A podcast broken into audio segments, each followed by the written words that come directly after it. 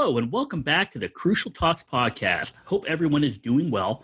I'm Mike Sadam, the host of the Crucial Talks podcast, and I am coming to you from lovely, and by lovely, I mean hot and humid Orlando, Florida, where I'm at a conference. And today, even though I'm in Orlando, you're talking to a guy from California. We'll be talking to a guest from California with a Texas accent. So, kind of a special episode for us. And on this podcast, we believe if we want to understand behavior, we need to understand what drives people. So, if you get a chance, if you could please subscribe to, review, and share the podcast, I'd greatly appreciate it. And again, you can get more information about the podcast and about me at www.crucialtalks.com. And I'd love to hear from you. So today we get to focus on how we as people transform ourselves, how we grow, how we become something we want to become, how we can write our own story, and how we can learn from the story of others. This episode is all about positive change from negative circumstances. It's also about how much perception affects how we see a situation. This is one of those episodes that makes me feel humbled and blessed because today our guest is Amberly Lago. Amberly has written a book called True Grit and Grace and is also a professional speaker. Now, those two things alone would make it absolutely wonderful to have her as a guest. But what really is humbling is the path she had to take to get to where she is today. Her story is one of triumph over tragedy. It's a story that can also show us some valuable lessons about perception and about self transformation. And you can find out more about Amberly at amberlylago.com, and that website will be in the show notes. So without further ado, let's welcome Amberly Lago to the Crucial Talks podcast. Oh, hi, Mike. It's so great to be here. I loved your introduction. Thank you. Well, before we get into some of the lessons we can learn from you, some of the things that could possibly affect our lives, before we do that, can you tell us a little bit about how you got to where you are today and some of the trials you had to overcome to get to this spot in your life? Yeah, you know, I grew up in Texas, and I think a lot of my Texas upbringing, you know, being um, an athlete and a dancer, and having some parents that really gave me some tough love, really prepared me for the trials and tribulations that I've gone through. You know, I grew up with sayings like suck it up and cowgirl up. And one of my favorites, hide your crazy and be a lady. and um, I uh, used those as my motto. When I moved out to California, I've been, you know, I was in the fitness industry for 22 years and loved working with people. I did fitness videos. I don't know if you remember Body by Jake, but I did one of his infomercials and had fun with that. And I worked for Nike as a run leader, and uh, you know, my whole life was fitness. I was featured in Shape magazine and Health magazine, and man, in the blink of an eye, your whole life can change.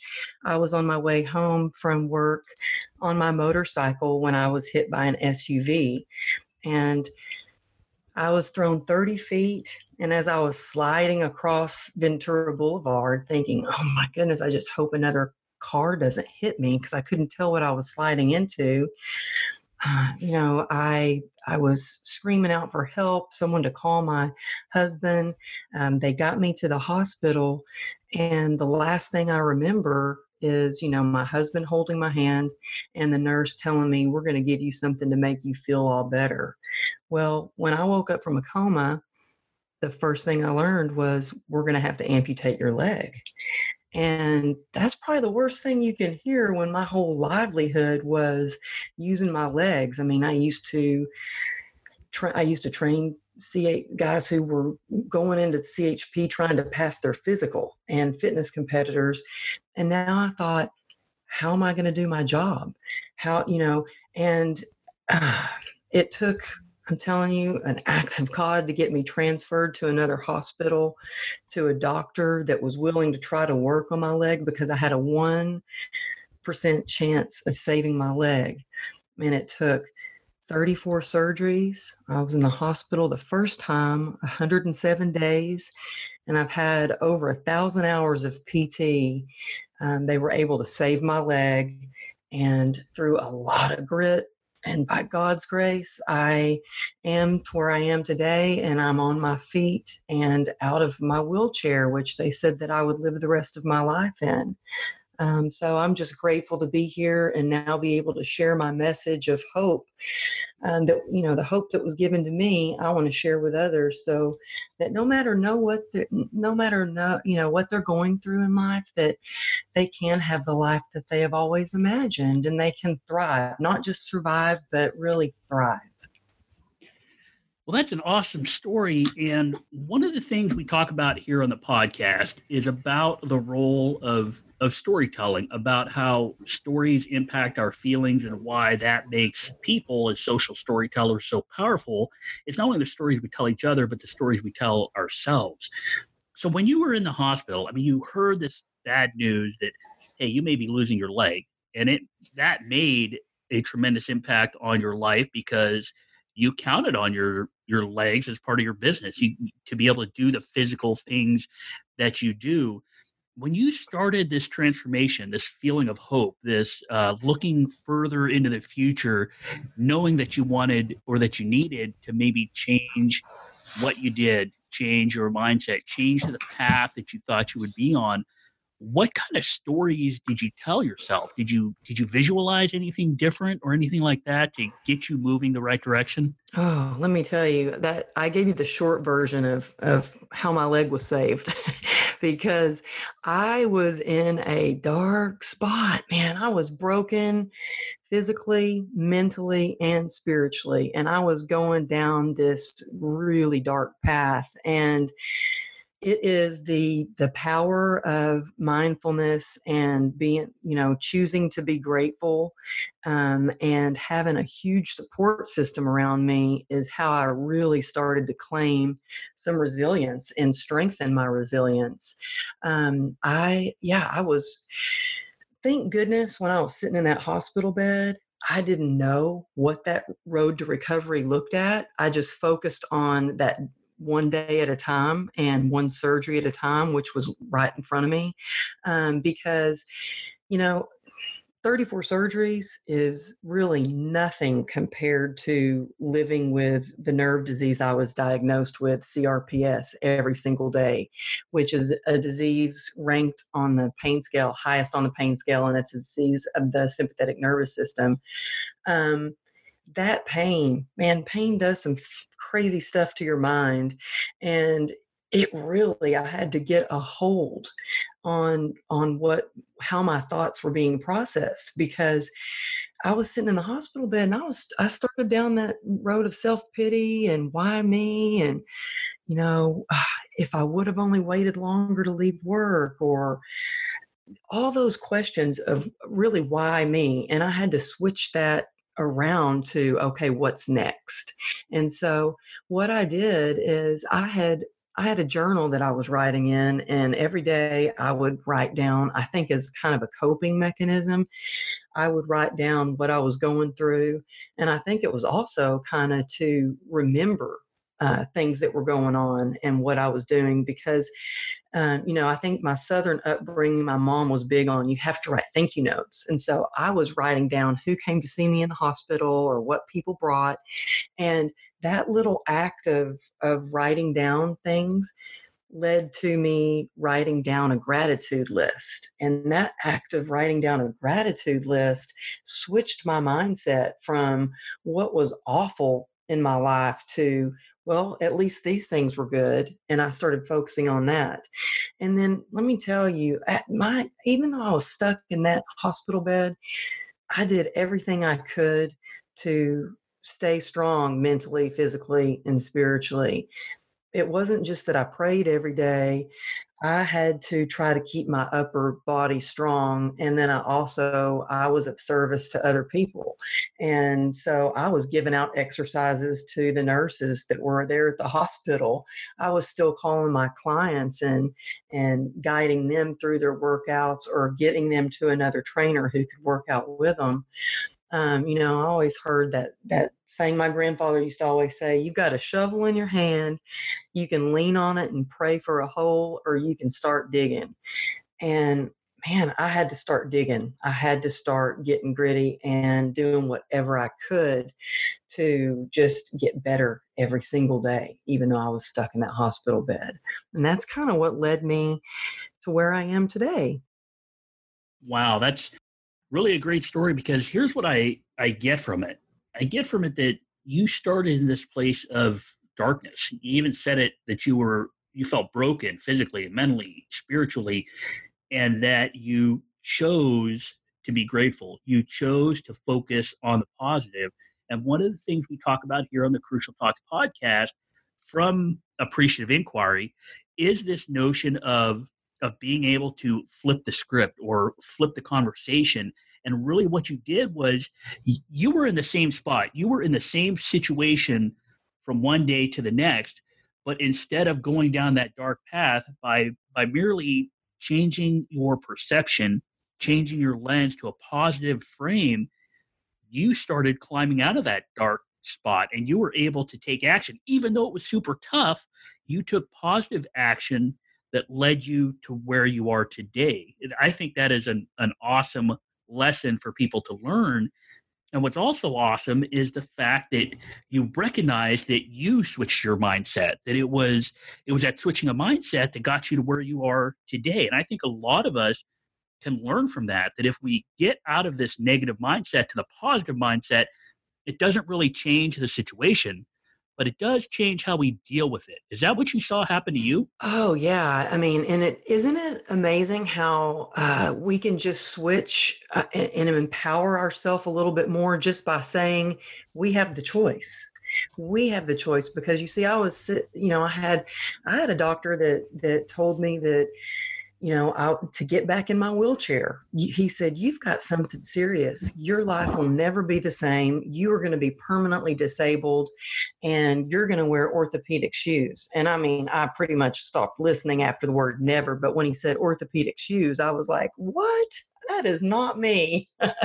and so I thought, well, I I have the power to choose whether or not, yeah. And there are some days that you know, if I go to an amusement park, I'm in my wheelchair, um, or a scooter, and that was a whole you know uh, lesson I had to teach myself of, of, I can make that fun or I can hold a lot of shame about my chronic illness. Um, but yeah, it's our choice. We have a choice to whether we want to go down that road or we can choose to try to make our life better. And it's all, even though I was still in the hospital bed, my circumstances didn't change. It was the way that I looked at them that changed, you know. And my, my husband helped me a lot with, you know, one time uh, I was sitting, we were sitting at the dinner table and I was so upset. My leg hurt so bad.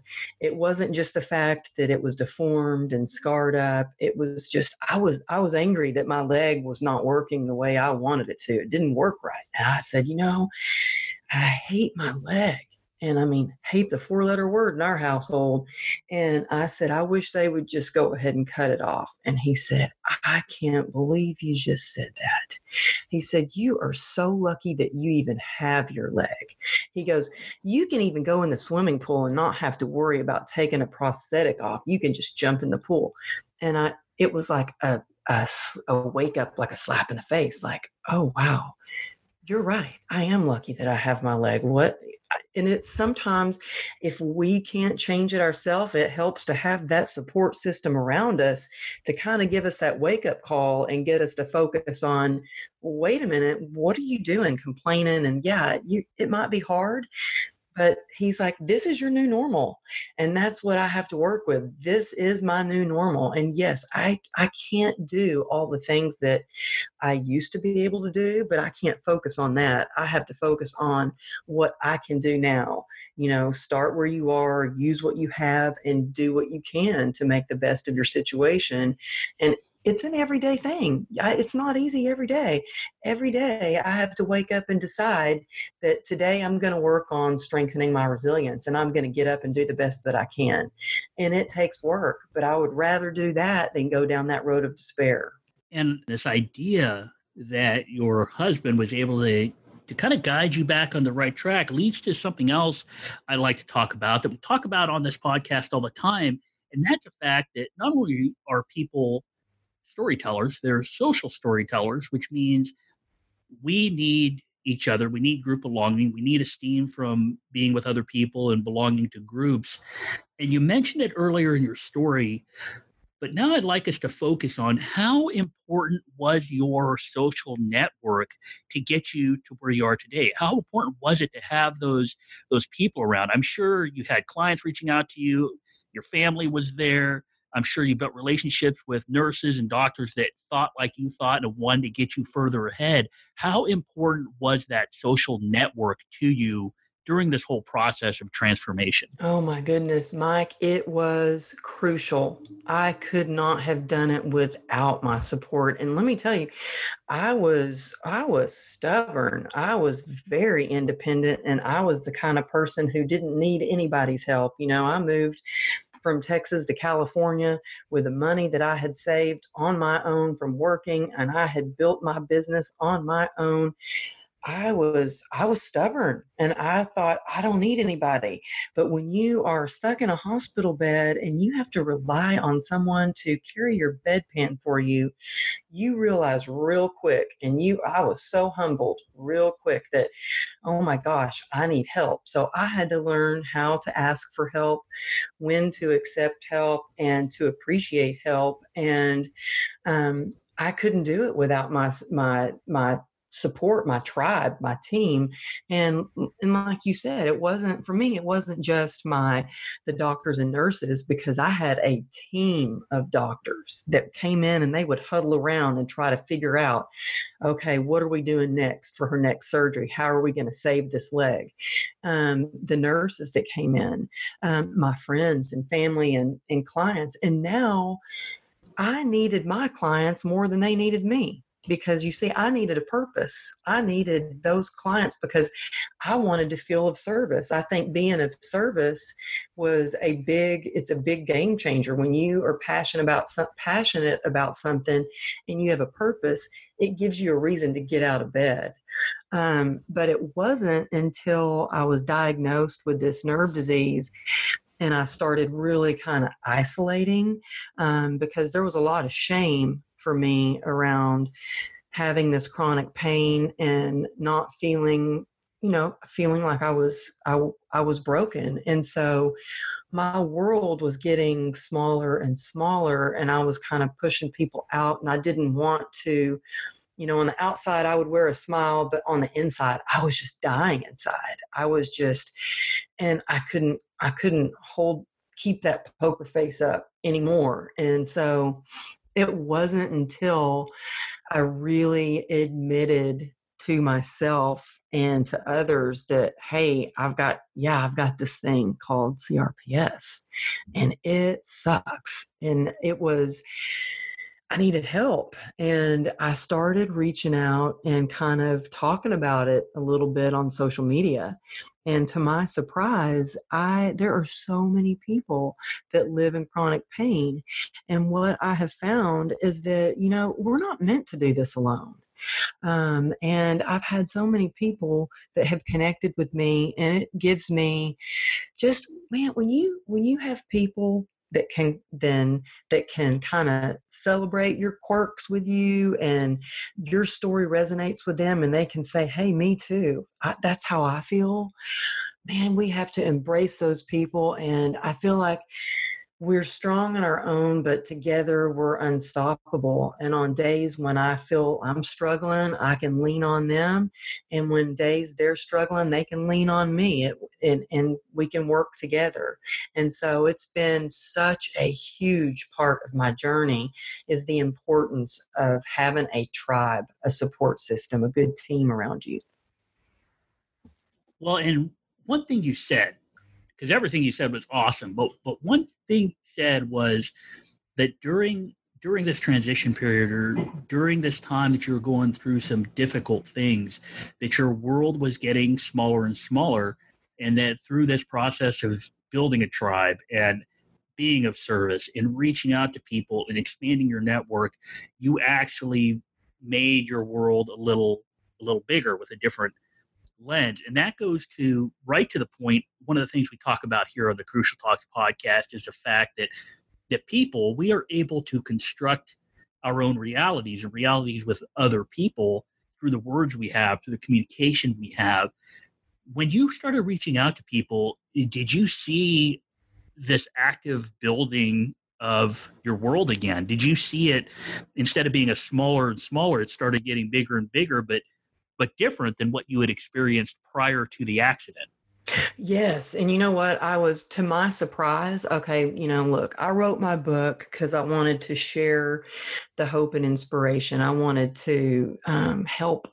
I thought if I can help one person come out of the darkness that they're in and just find a way to be uh, in a you know in in the light have some light in their life i will be happy to my surprise i mean i was really shocked when i went and interviewed on the megyn kelly show how many people just need that a little bit of uh, that are struggling with chronic pain or struggling with anything in their life, whether it be, you know, a lost loved one, a lost job, that we need each other and we um, we can help each other.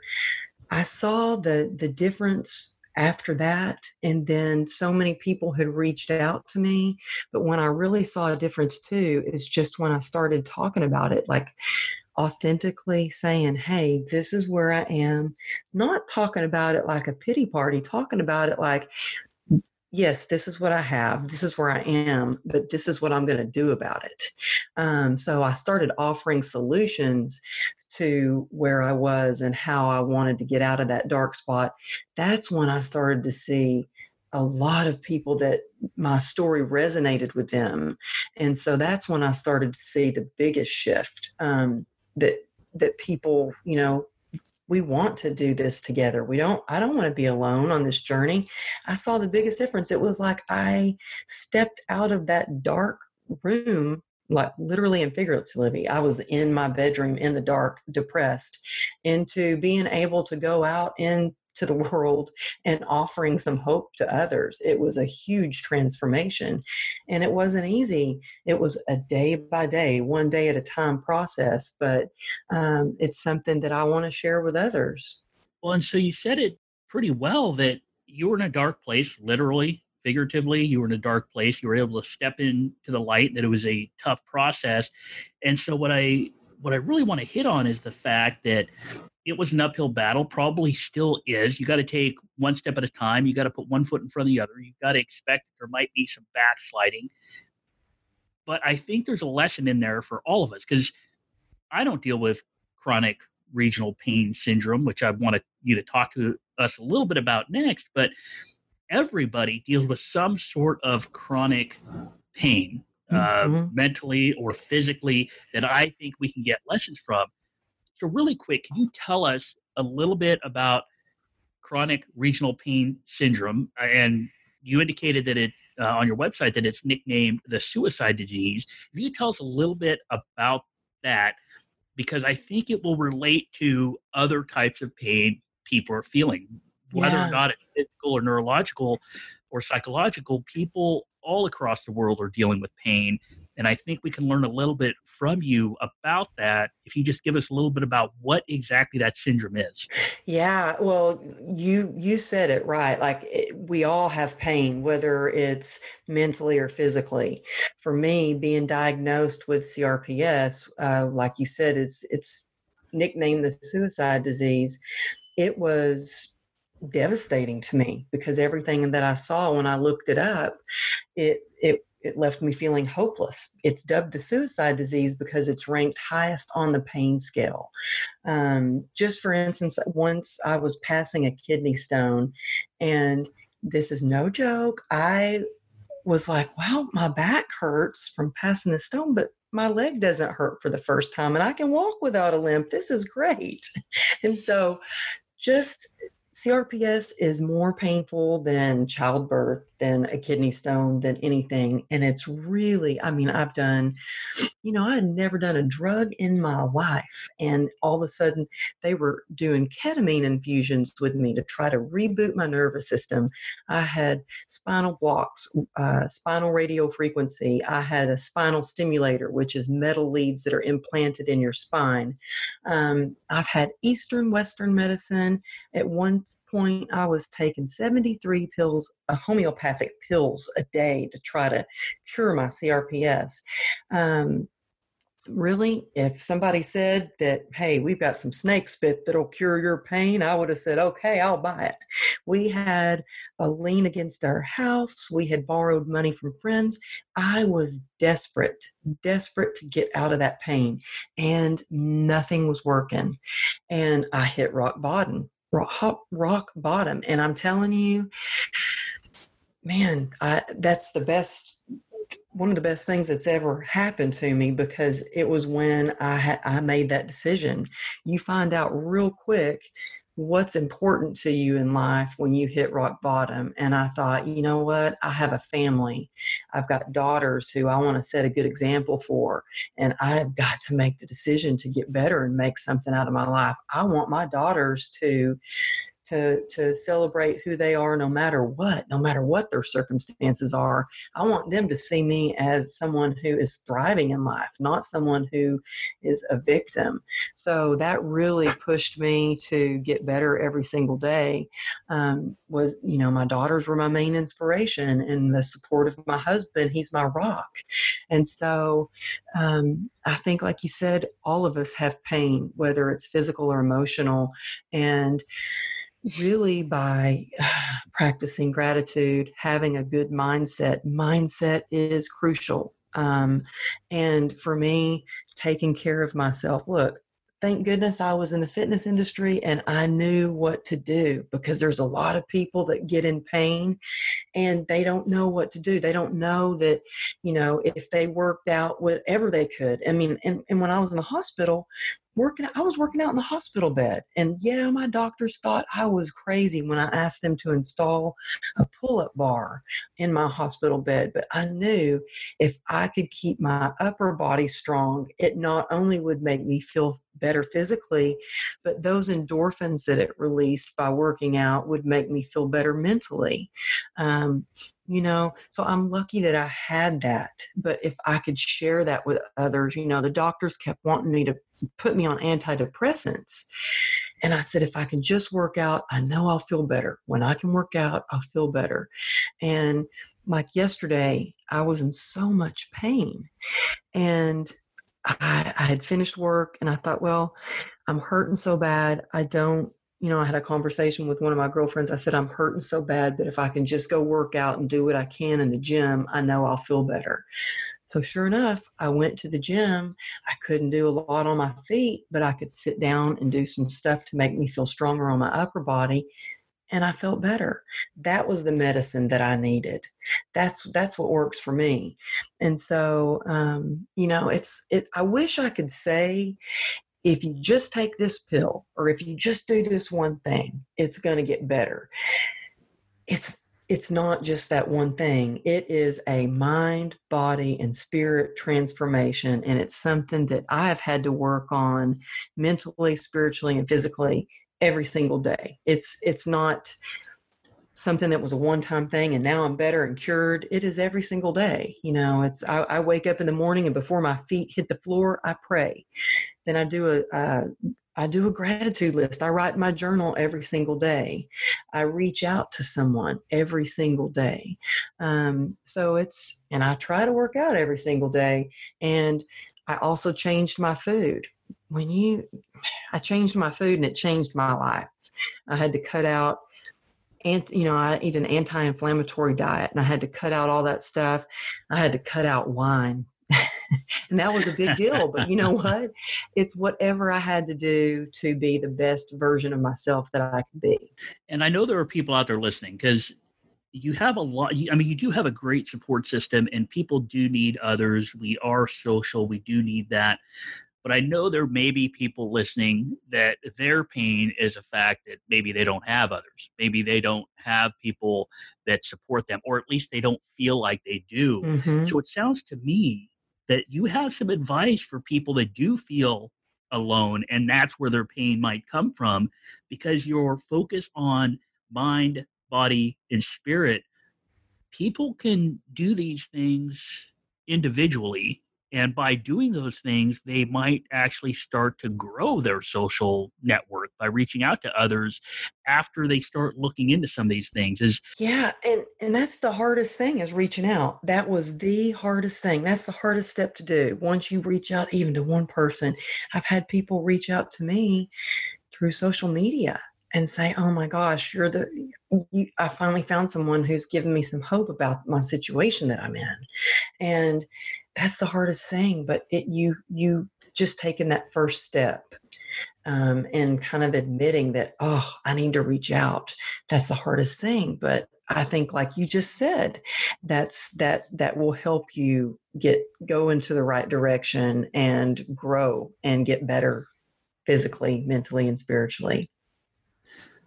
well, so this is the message I think that is valuable here for everybody out there that's listening, everybody that resonates with what you're saying, even those people that feel like they're by themselves, is that you can take individual steps and change your lens from negative to positive and start seeing changes.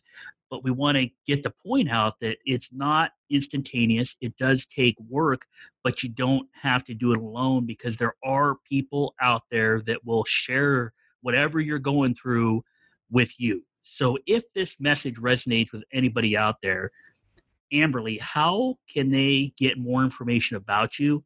And where can they find your book that talks about your story and talks about all these things that we have discussed so far in the in the episode? How can they reach out to you, find more information? What kind of services do you offer? I would love I love to connect with people. They can you can find me at amberlylago.com and if you sign up for my newsletter, uh, you get a free gift, but you also I write um, an inspirational, you get a dose of inspiration every Monday.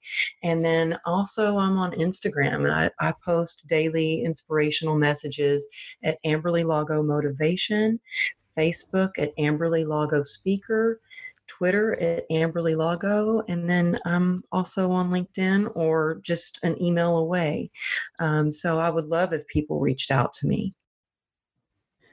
And again, your the name of your book is True Grit and Grace. So where can people get it? I know people are going to want to read more and get more information about you.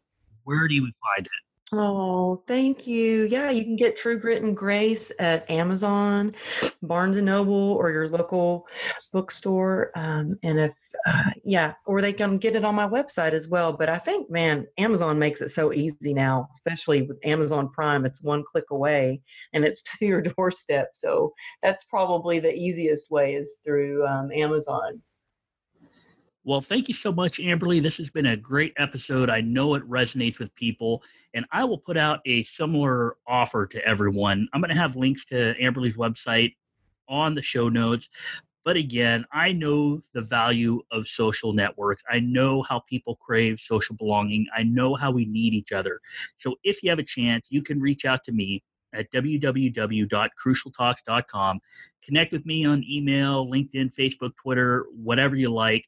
If you need anything from me or would like to speak to me more, please reach out. I'm kind of in the same frame of mind as Amberly here that we're all in it together and where one person may not be able to help you, somebody else can. But let's build those social networks just because I think it makes us all better. So if you could do me a favor, share the podcast, leave a review, and rate it, I would greatly appreciate it because this will build this network of people that get to learn from these great interviews like the one we had with Amber. So have a great week. And remember, if we want to understand behavior, we need to understand what drives people.